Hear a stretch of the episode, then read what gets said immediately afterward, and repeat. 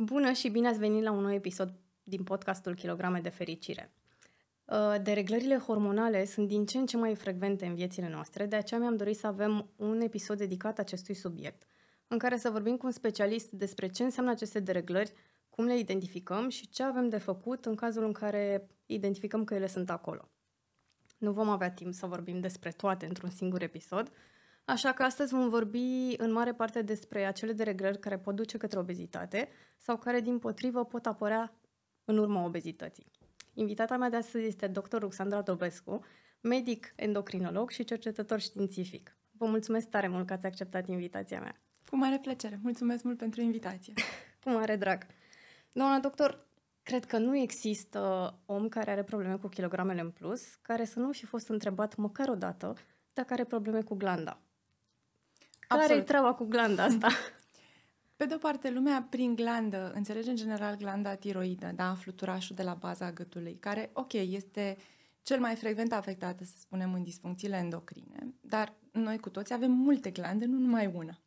Pe de altă parte, ca primă idee, cred că e foarte important de lămurit că atunci când vorbim de kilograme în plus, de cele mai multe ori vinovatul principal reprezintă un dezechilibru în stilul nostru de viață cu un stil de alimentație defectos și un stil de viață sedentar.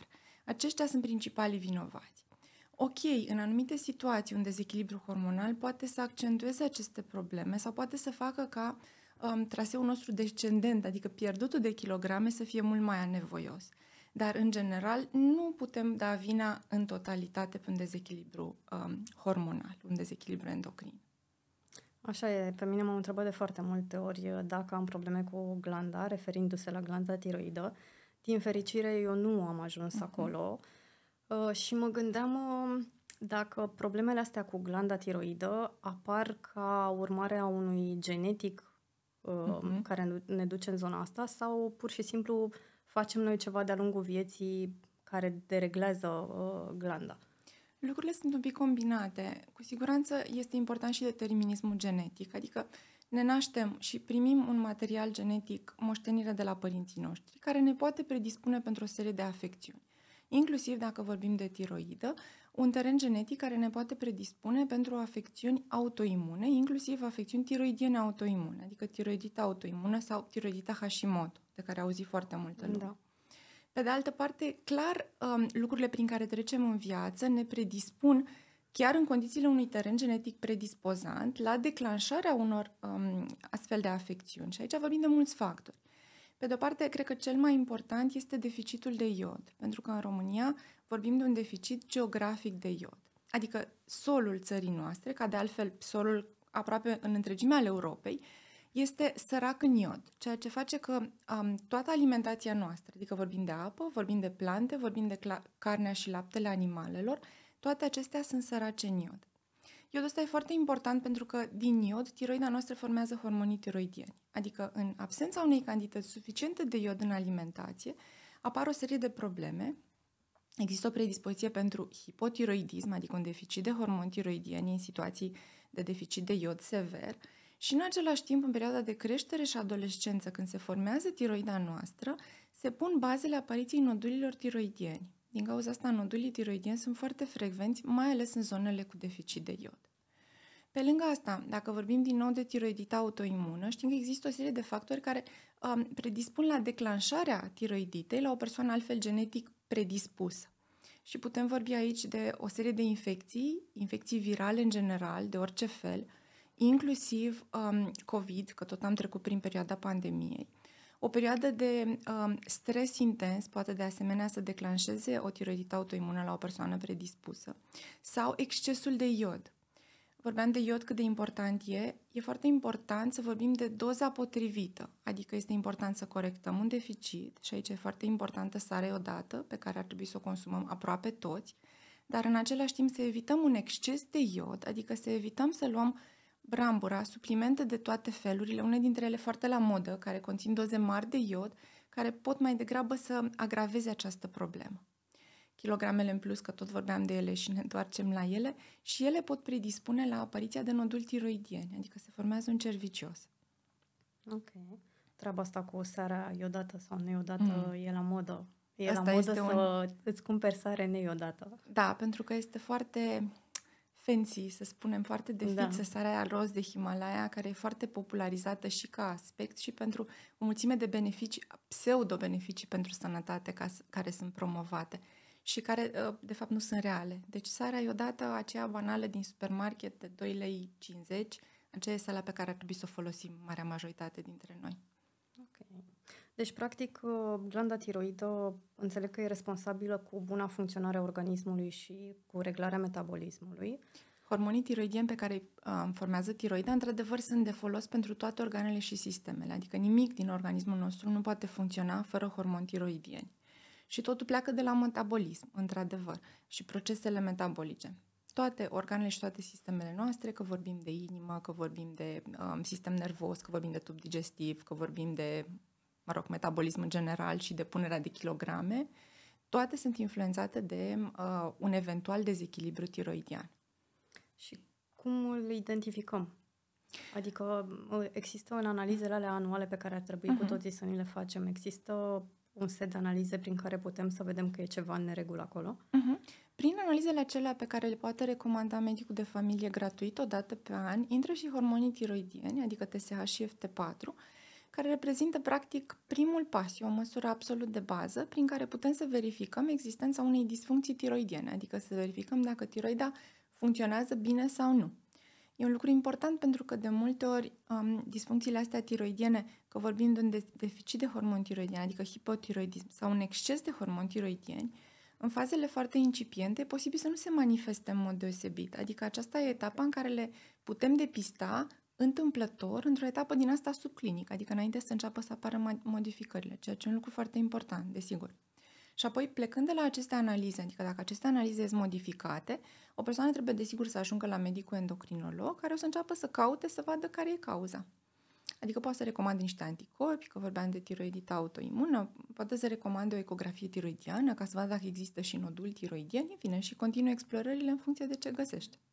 Și îmi imaginez că dacă e identificat ca orice altă afecțiune, dacă mm. e identificat din timp, e mai ușor de ameliorat, nu? Cu sigur, cu, cu siguranță cu cât începem mai devreme tot drumul ăsta, cu atât sunt șansele cele mai mari de reușită, pentru că, practic, când vorbim de acest dezechilibru hormonal, el, practic, începe să ne pune în pericol sănătatea prin complicațiile pe care le determină. Adică, dacă avem un deficit de hormon tiroidian, un hipotiroidism, ăsta în timp, lăsat netratat, duce la niște complicații metabolice, începe să crească colesterol, colesterolul ăsta începe să depună pe vase și crește riscul de ateroscleroză, crește riscul de boală cardiacă ischemică și, Doamne ferește, etapa finală e de infarct.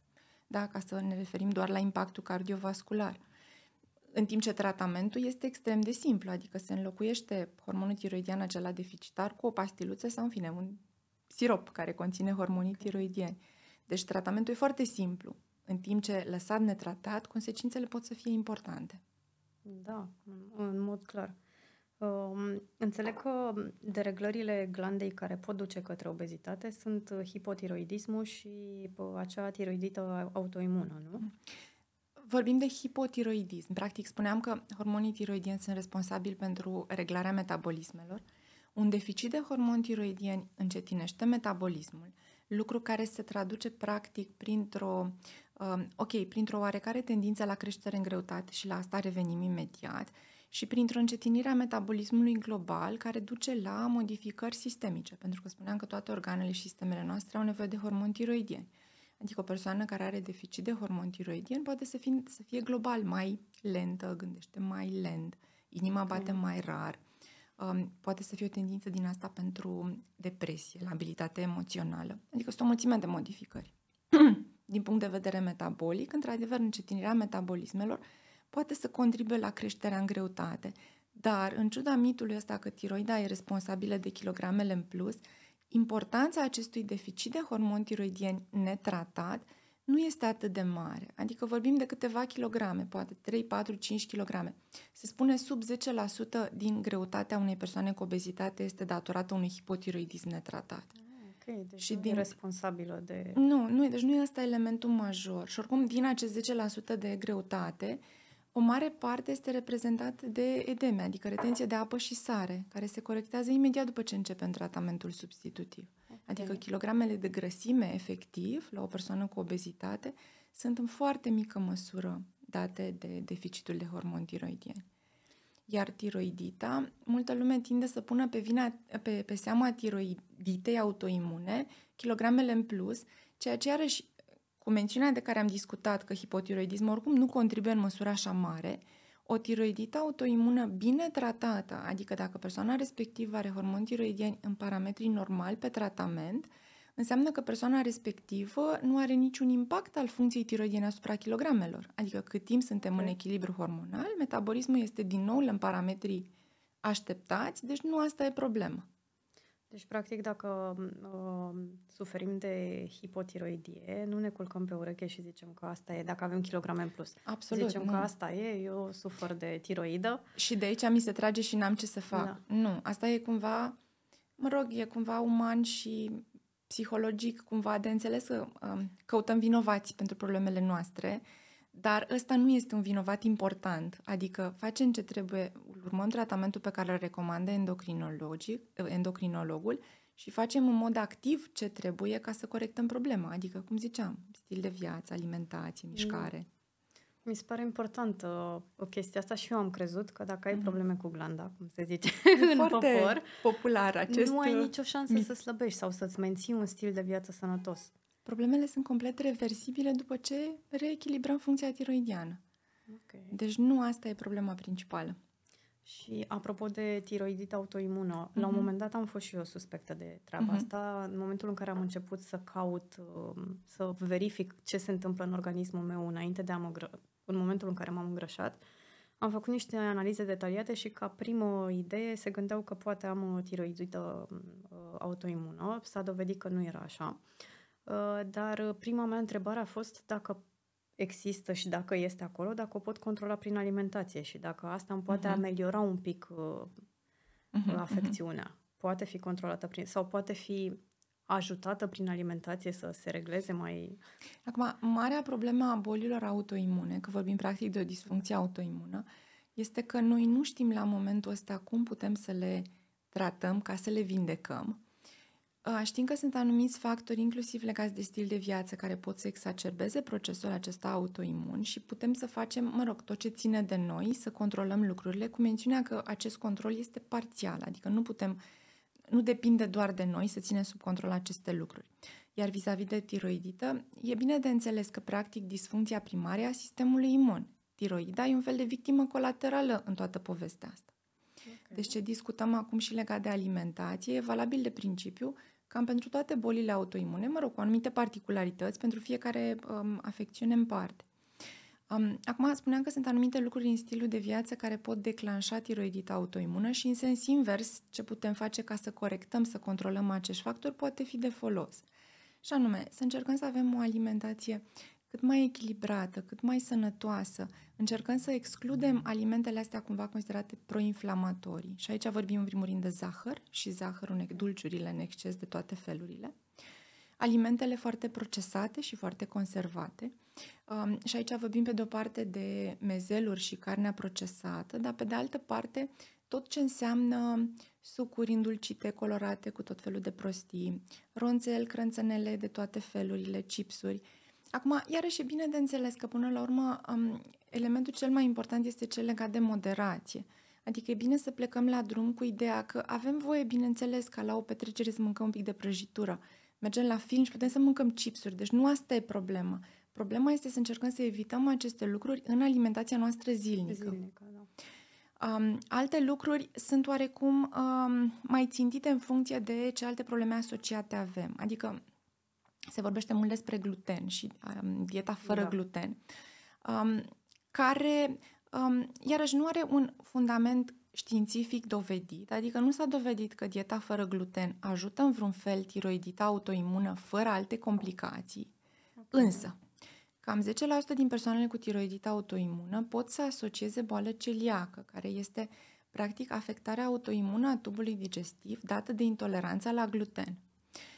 Când avem bănuiala că putem avea această asociere, mai degrabă merită testat, adică verificăm anticorpii aceia care sunt testul de screening pentru boală celiacă, Dacă aceia ies pozitivi, atunci, da, e important o evaluare gastro și e foarte importantă dieta fără gluten.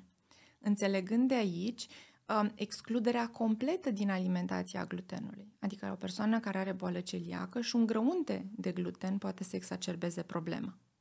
Pe de altă parte, o persoană cu tiroidită autoimună care nu are și boală celiacă poate să beneficieze de o dietă mai săracă în gluten, că ne întoarcem la ideea de moderație.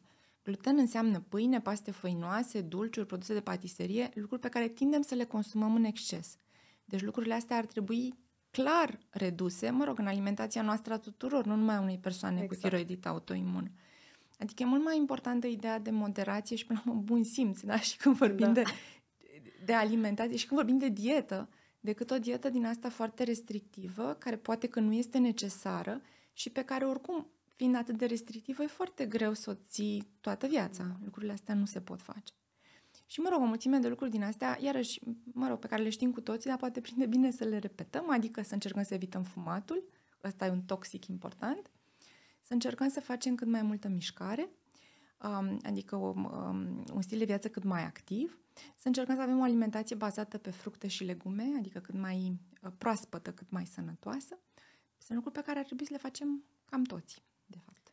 Apropo de mișcare, că ați mm. menționat-o, uh, am o cunoștință care mi-a zis că nu poate face mișcare pentru că nu mai are glanda tiroidă. Of, da, nu, asta este, este așa o mare prostie.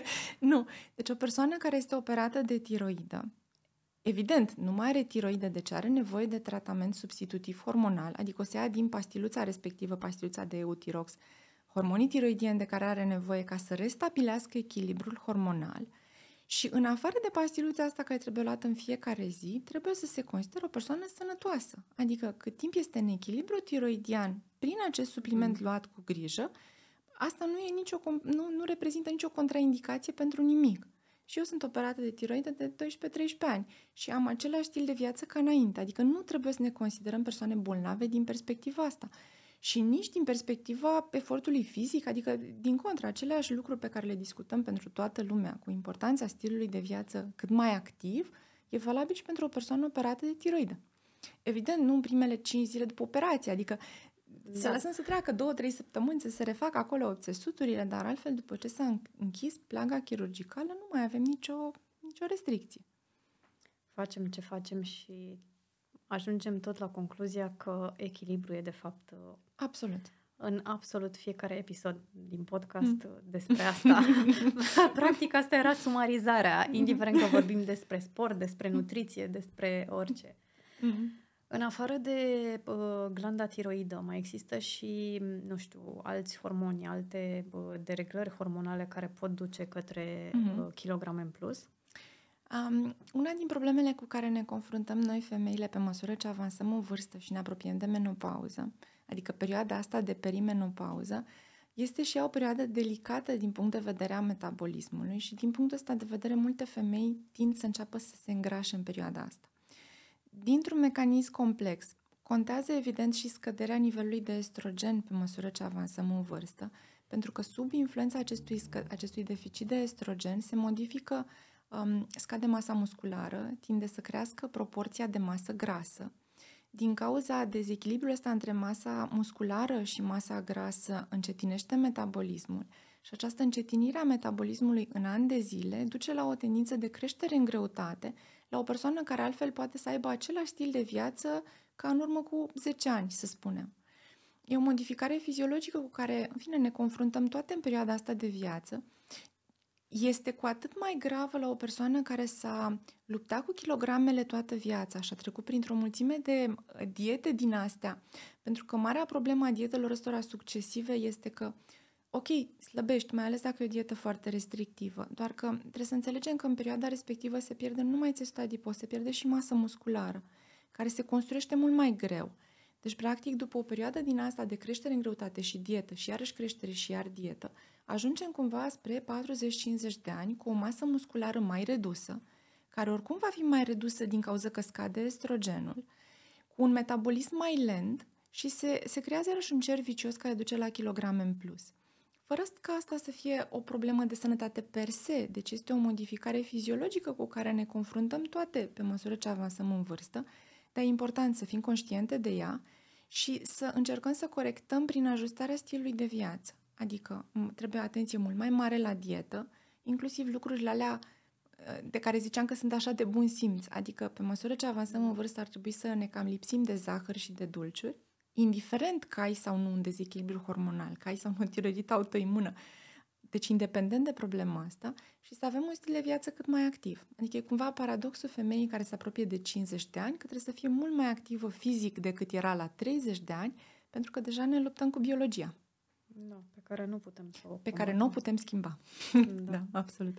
Uh, am întrebat în comunitatea mea uh, de subiecte pe care oamenii ar vrea mm. să le dezbatem și, într-adevăr, partea asta cu menopauza și premenopauza a fost pe primul loc și era o curiozitate legată de analizele care sunt necesare în perioada de premenopauză și dacă ele pot cumva să ajute în a schimba biologia, ceea ce ziceați că nu se poate. Nu se poate. Acum, um, mai degrabă aș zice că evaluarea endocrinologică trebuie să plece de la anumite probleme identificate de pacientă. Adică că se opresc ciclurile la 50 de ani este o chestie absolut firească și nu e ceva care ar trebui să ne îngrijoreze în niciun fel. Evident că e important să ne facem periodic consultul ginecologic și o ecografie transvaginală, care printre altele va remarca aspectul ovarian care se apropie de aspectul atrofic de menopauză. Dacă bănuim anumite dezechilibre hormonale, ginecologul poate să recomandă o evaluare endocrinologică. Dar asta e cumva varianta normală, fiziologică, care nu impune neapărat o atenție deosebită din punct de vedere al unui eventual dezechilibru hormonal. Dacă vorbim în schimb de, de reglare de ciclu și de apariție de bufeuri și la modificări din astea pe care le putem pune pe seama menopauzei la o persoană de 40 de ani, de exemplu, sau mai tânără, atunci, da, e foarte importantă evaluarea endocrinologică, pentru că un, um, o menopauză din asta foarte precoce poate să um, uh, impună necesitatea tratamentului hormonal substitutiv pentru a prelungi cumva perioada asta activă hormonal, să spunem, până la o etapă de vârstă mai apropiată de cea uh, la care Naturală. ne așteptăm să se oprească ciclurile. Și pe lângă asta are și o problemă cu care ne confruntăm destul de frecvent acum, mai ales că s-a schimbat mult um, stilul de viață și cumva viziunea asupra vieții a femeii moderne, Um, și mă refer aici la um, um, potențialul fertil, adică tindem să amânăm obținerea unei sarcini până ajungem într-un punct pe care ni-l dorim, pe care îl considerăm satisfăcător din punct de vedere al carierei și trebuie să ținem cont de faptul că fertilitatea începe să scadă și după 35 de ani devine deja suboptimal. Dacă avem și dereglări de ciclu la o persoană care își dorește copii, în perioada asta de vârstă, asta musa impune o evaluare complexă și endocrinologică și ginecologică ca să vedem ce soluții mai avem pentru păstrarea fertilității. Da, um, e adevărat că în perioada mea de obezitate morbidă, um, ciclurile menstruale erau total, adică au fost și luni în care nu au existat și atunci mi-am pus problema, ok, da, nu cumva e și ceva hormonal. Părea uh-huh. că nu era neapărat o cauză hormonală, însă cred că obezitatea poate declanșa. Poate predispune sau poate, mă rog, se poate asocia cu unele dezechilibre, hormon, dezechilibre hormonale care, mă rog, se traduc prin dereglări menstruale, că des, despre asta vorbim. Um, acum, la o persoană cu kilograme multe în plus, primul lucru pe care trebuie să-l căutăm din punct de vedere endocrin, în fine, pe lângă hormonii tiroidieni de care am vorbit, să verificăm un pic și uh, funcționarea glandelor suprarenale. Pentru că, deși e o situație foarte uh, rară din punct de vedere medical, un exces de cortizol dintr-o, dintr-un nodul suprarenalian sau dintr-un nodul hipofizar, glanda care controlează sinteza de cortizol, um, o situație care medical se numește sindrom Cushing, este una din problemele uh, din prioritățile, din urgențele medicale, prin complicațiile metabolice și nu numai pe care le produce. Deci trebuie să testăm glandele suprarenale. Um, acum, multă lume vorbește de cortizol, pentru că lumea deja cam știe cortizol e hormonul stresului, tindem să fim foarte stresați, asta se poate traduce printr-un nivel mai mare de cortizol.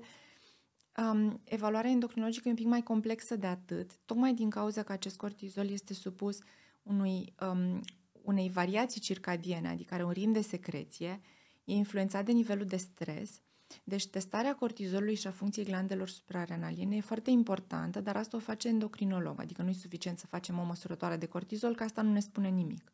în situația asta, facem anumite teste, teste de supresie, ca să verificăm dacă e un exces de cortizol. Asta e cumva primul lucru care trebuie exclus, pentru că e cel mai important din punct de vedere medical, pentru că un eventual um, sindrom Cushing are consecințele medicale cele mai dramatice.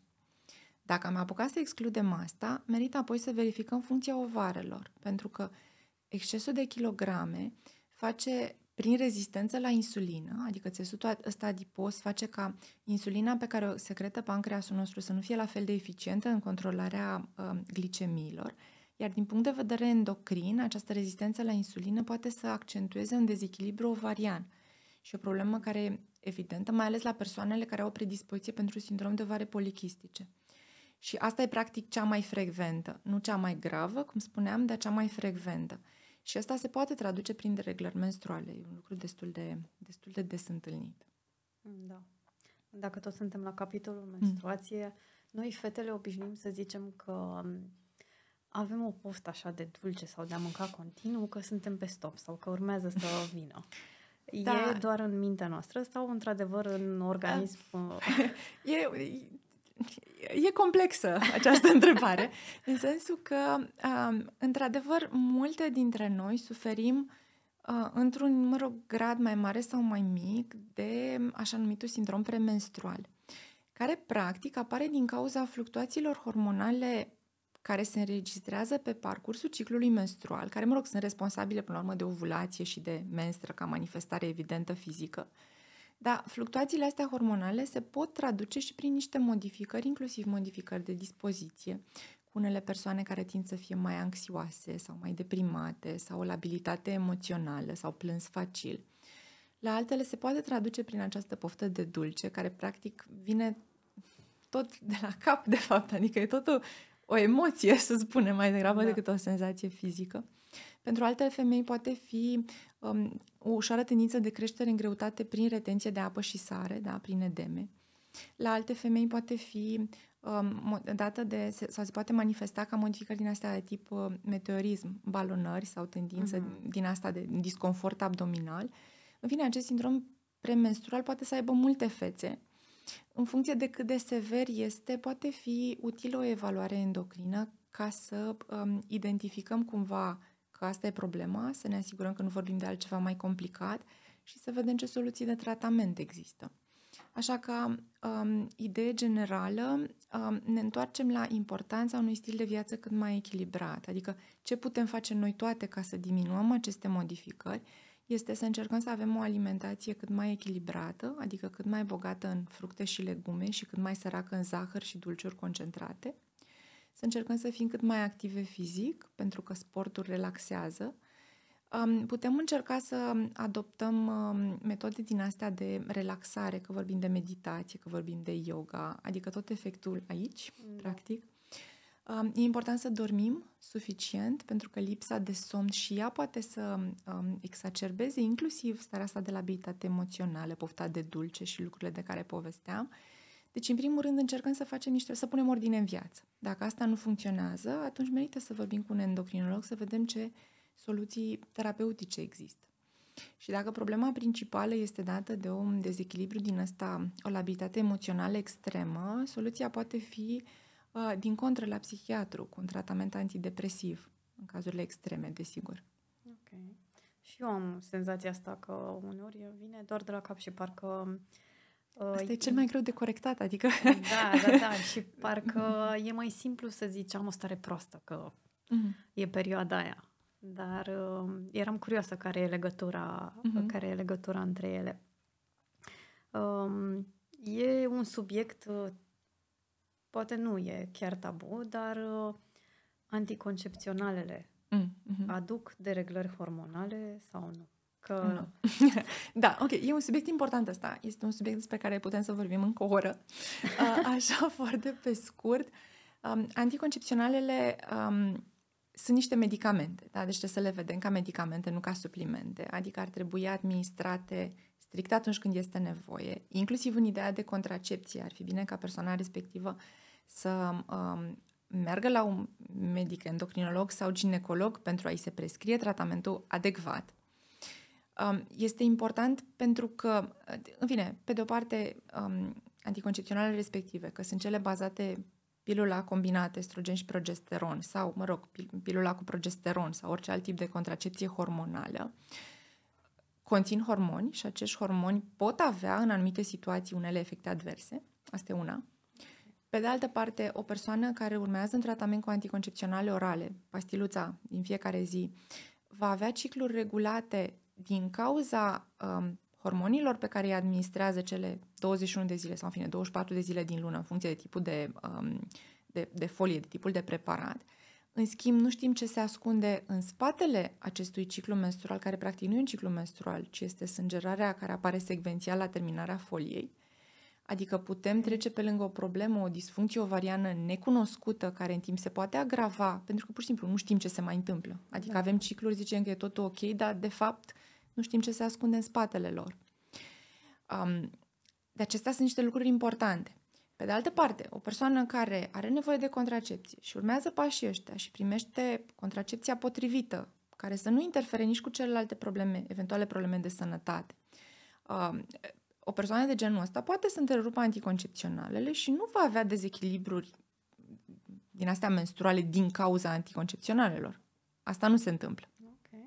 Deci problemele apar când prescrierea anticoncepționalelor nu e cum trebuie. Da. Uh, eram curioasă pentru că sunt uh, foarte multe persoane care iau anticoncepționale pentru că anumite anticoncepționale mm-hmm. pentru că așa au zi la prietena sau la Asta nu e ok. Asta nu e ok. Asta uh, mai ales că um, cum ziceam, sunt niște lucruri potențial severe care se pot întâmpla de la anticoncepționale. De exemplu, o persoană care are antecedente de um, boli tromboembolice, tendința de formare a chiagurilor, da, în diverse, pe diverse vase de sânge, riscul acesta tromboembolic e mult crescut de anticoncepționale. Deci dacă, Doamne ferește, a avut în antecedente un episod de tromboză venoasă profundă sau tromboembolism, o persoană de genul ăsta are un risc foarte mare de la anticoncepționale pentru o, o afecțiune potențial amenințătoare de viață. Adică niciodată nu trebuie luate anticoncepționale doar așa că am auzit de la altcineva, ci doar în urma unei evaluări medicale. Da. Cum ar trebui, de fapt, să facem toate cele? Cum ar trebui să facem cu toate? De asta am plecat de la ideea că anticoncepționale sunt niște medicamente pe care nu le luăm așa da. după ureche, ci doar la recomandare medicală. Da. Cred că în continuare avem stilul ăsta de a lua medicamente după ureche sau după ce ne zice un prieten, o prietenă, farmacistul, care poate sunt foarte bine intenționați sau ceva ce am citit pe net. Uh-huh. Poate că oamenii sunt foarte bine intenționați, dar răul pe care ni-l putem face așa e... E foarte mare. Acum, um, asta e o idee foarte, foarte importantă, cred. Medicina e un lucru foarte complex. În general, nu există nici soluții simple, nici um, um, rezolvări din astea miraculoase pentru problemele pe care le avem. Lucrurile întotdeauna sunt mult mai complicate. Adică doar dacă cineva a luat o pastilă și a fost bine ei punctual, asta este doar o picătură într-un mare ocean. Adică trebuie testate și verificate o mulțime de alte probleme medicale asociate, da. eventuale alte interferențe medicamentoase. Sunt o mulțime de lucruri pe care, pe lângă care trecem, pentru că pur și simplu nu le cunoaștem. Adică um, ok, avem acum resursa asta pe care reprezintă internetul, care ne oferă informație medicală extrem de variată, dar um, care de multe ori este de calitate foarte îndoielnică și ca o persoană care nu are background medical, poate fi câteodată greu de făcut diferența între ce e corect și ce nu e corect. Adică e bine să nu ne tratăm doar pe baza a ceea ce am citit undeva, pentru că sunt o mulțime de lucruri, o mulțime de nuanțe pe care nu avem de unde să le știm. De asta, na, un medic endocrinolog are mulți ani de medicină în spate și mulți ani de practică, pentru că sunt o mulțime de conexiuni pe care trebuie să învățăm să le facem.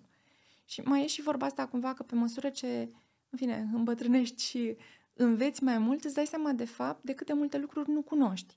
No, da. Când nu ai această informație, pare foarte simplu. Foarte simplu și foarte clar, dar nu e niciodată atât de simplu. Da. Deci nu evităm medicul în decizia asta terapeutică, că e foarte important. Mai am eu o pasiune, tot din mm. zona de pastile. Pastilele pentru slăbit. Da. Uh, nu am, n-am încercat niciodată și n-am fost niciodată tentată pentru că mi-a fost întotdeauna frică și chiar cred chestia asta că fac mai mult rău decât bine. Și mă gândesc că inclusiv în zona asta hormonală neștiind ce afecțiune ai, ce conține mm-hmm. într-adevăr pastila respectivă pe care, din nou, ai văzut-o pe, nu știu, TikTok. Mm-hmm.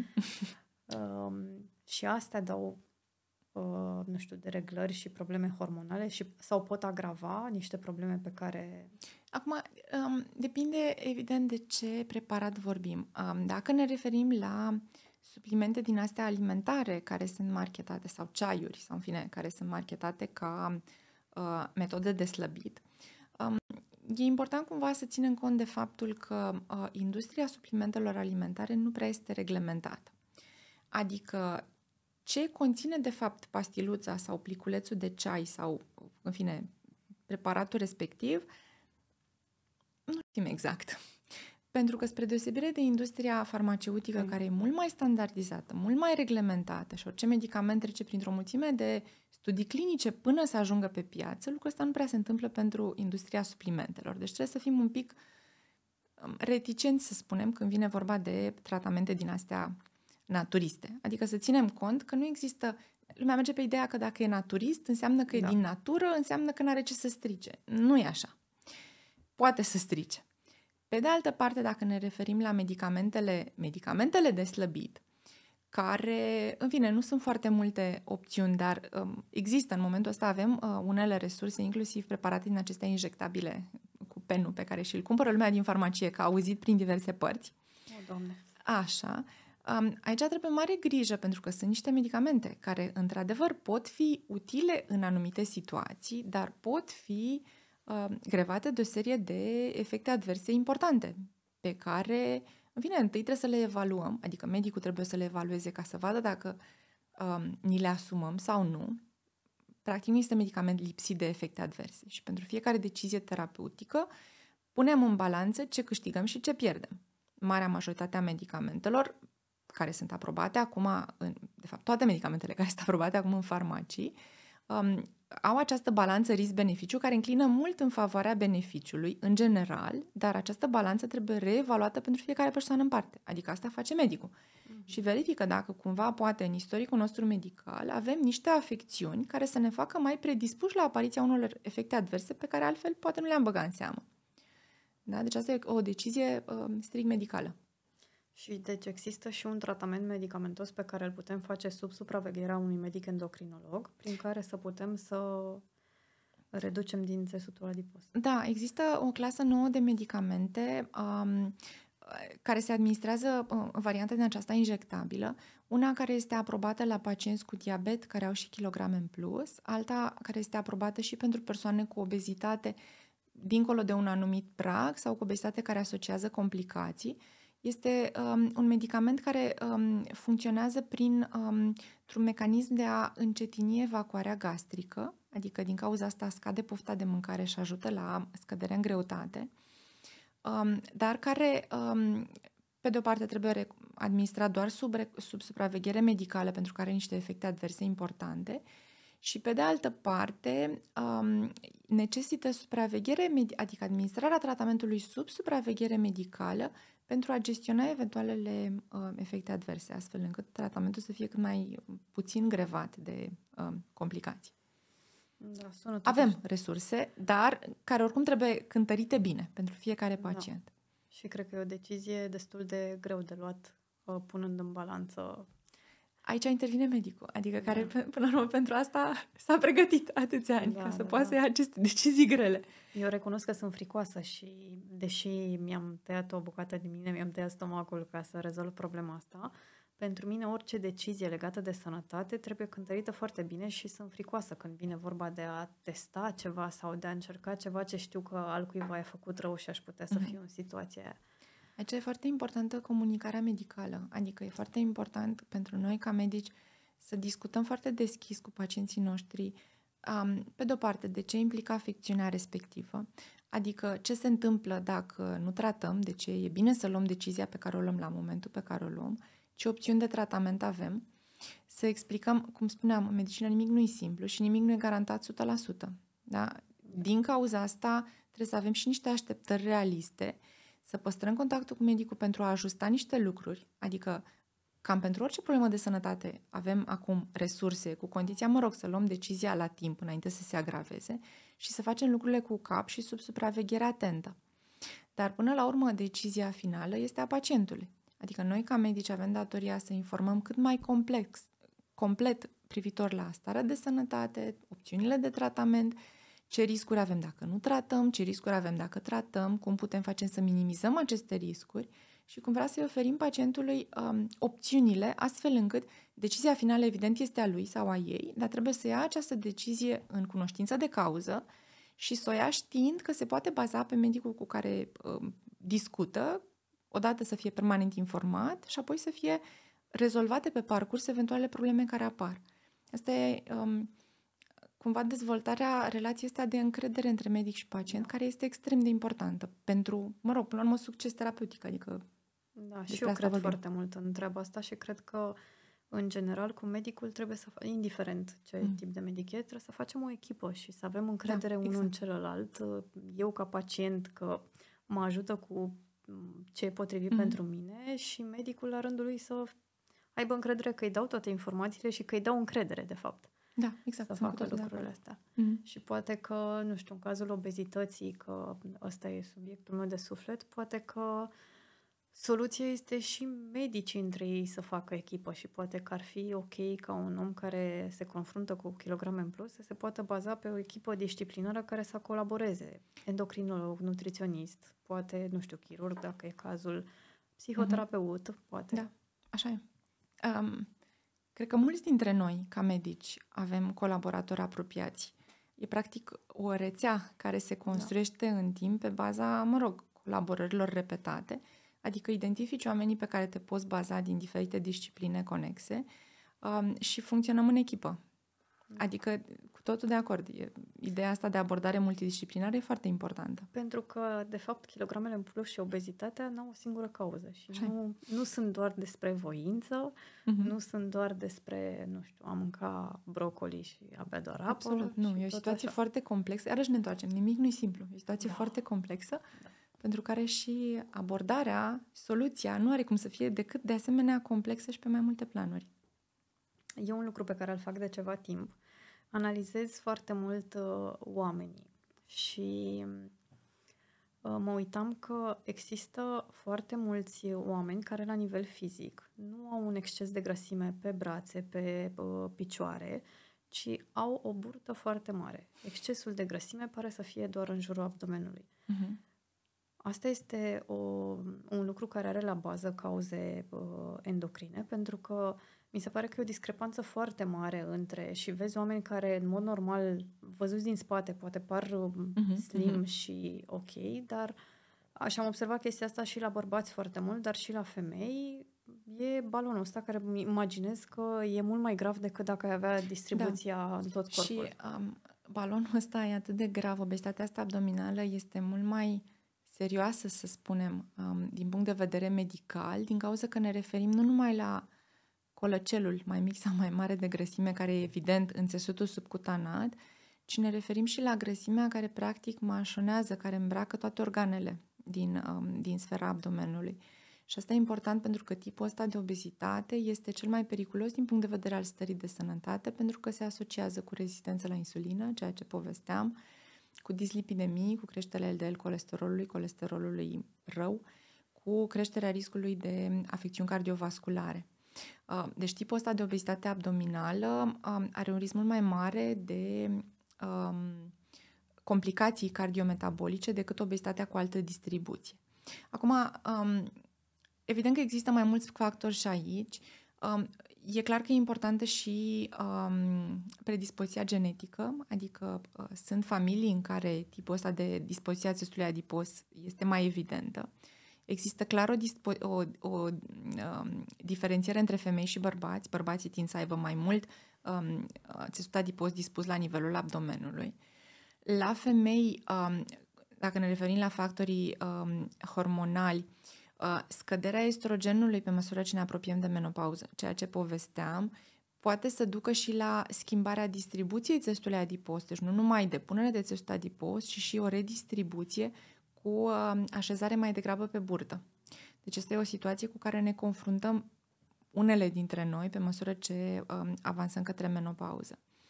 Um, pe de altă parte, alte dezechilibre hormonale, cum e excesul de cortizol, de care am povestit, din sindromul Cushing, și el poate să predispună la dispoziția asta abdominală. Probabil, pentru că vorbim de efectul excesului de cortizol, probabil că aici intervine și uh, stilul ăsta de viață foarte agitat, foarte stresant pe care îl avem, cu expunere cronică la un stres cronic, care practic duce la nivel, niște niveluri constant crescute de cortizol, deci un exces de cortizol din asta să zicem fiziologic, dar extrem fiziologic, adică nu neapărat din cauza unei boli, uh, și ăsta poate să contribuie și el la um, dispunerea asta abdominală. Pe de altă parte, și asta are și o chestie importantă, obezitatea abdominală este o formă de obezitate. Adică ne reîntoarcem la cât de important este un stil de viață echilibrat. Da. Adică, ok, unele persoane tind să acumuleze mai mult kilograme pe burtă, dar noi trebuie să lucrăm în primul rând și asta până la urmă și, este, și soluția și rezolvarea pentru obezitatea abdominală.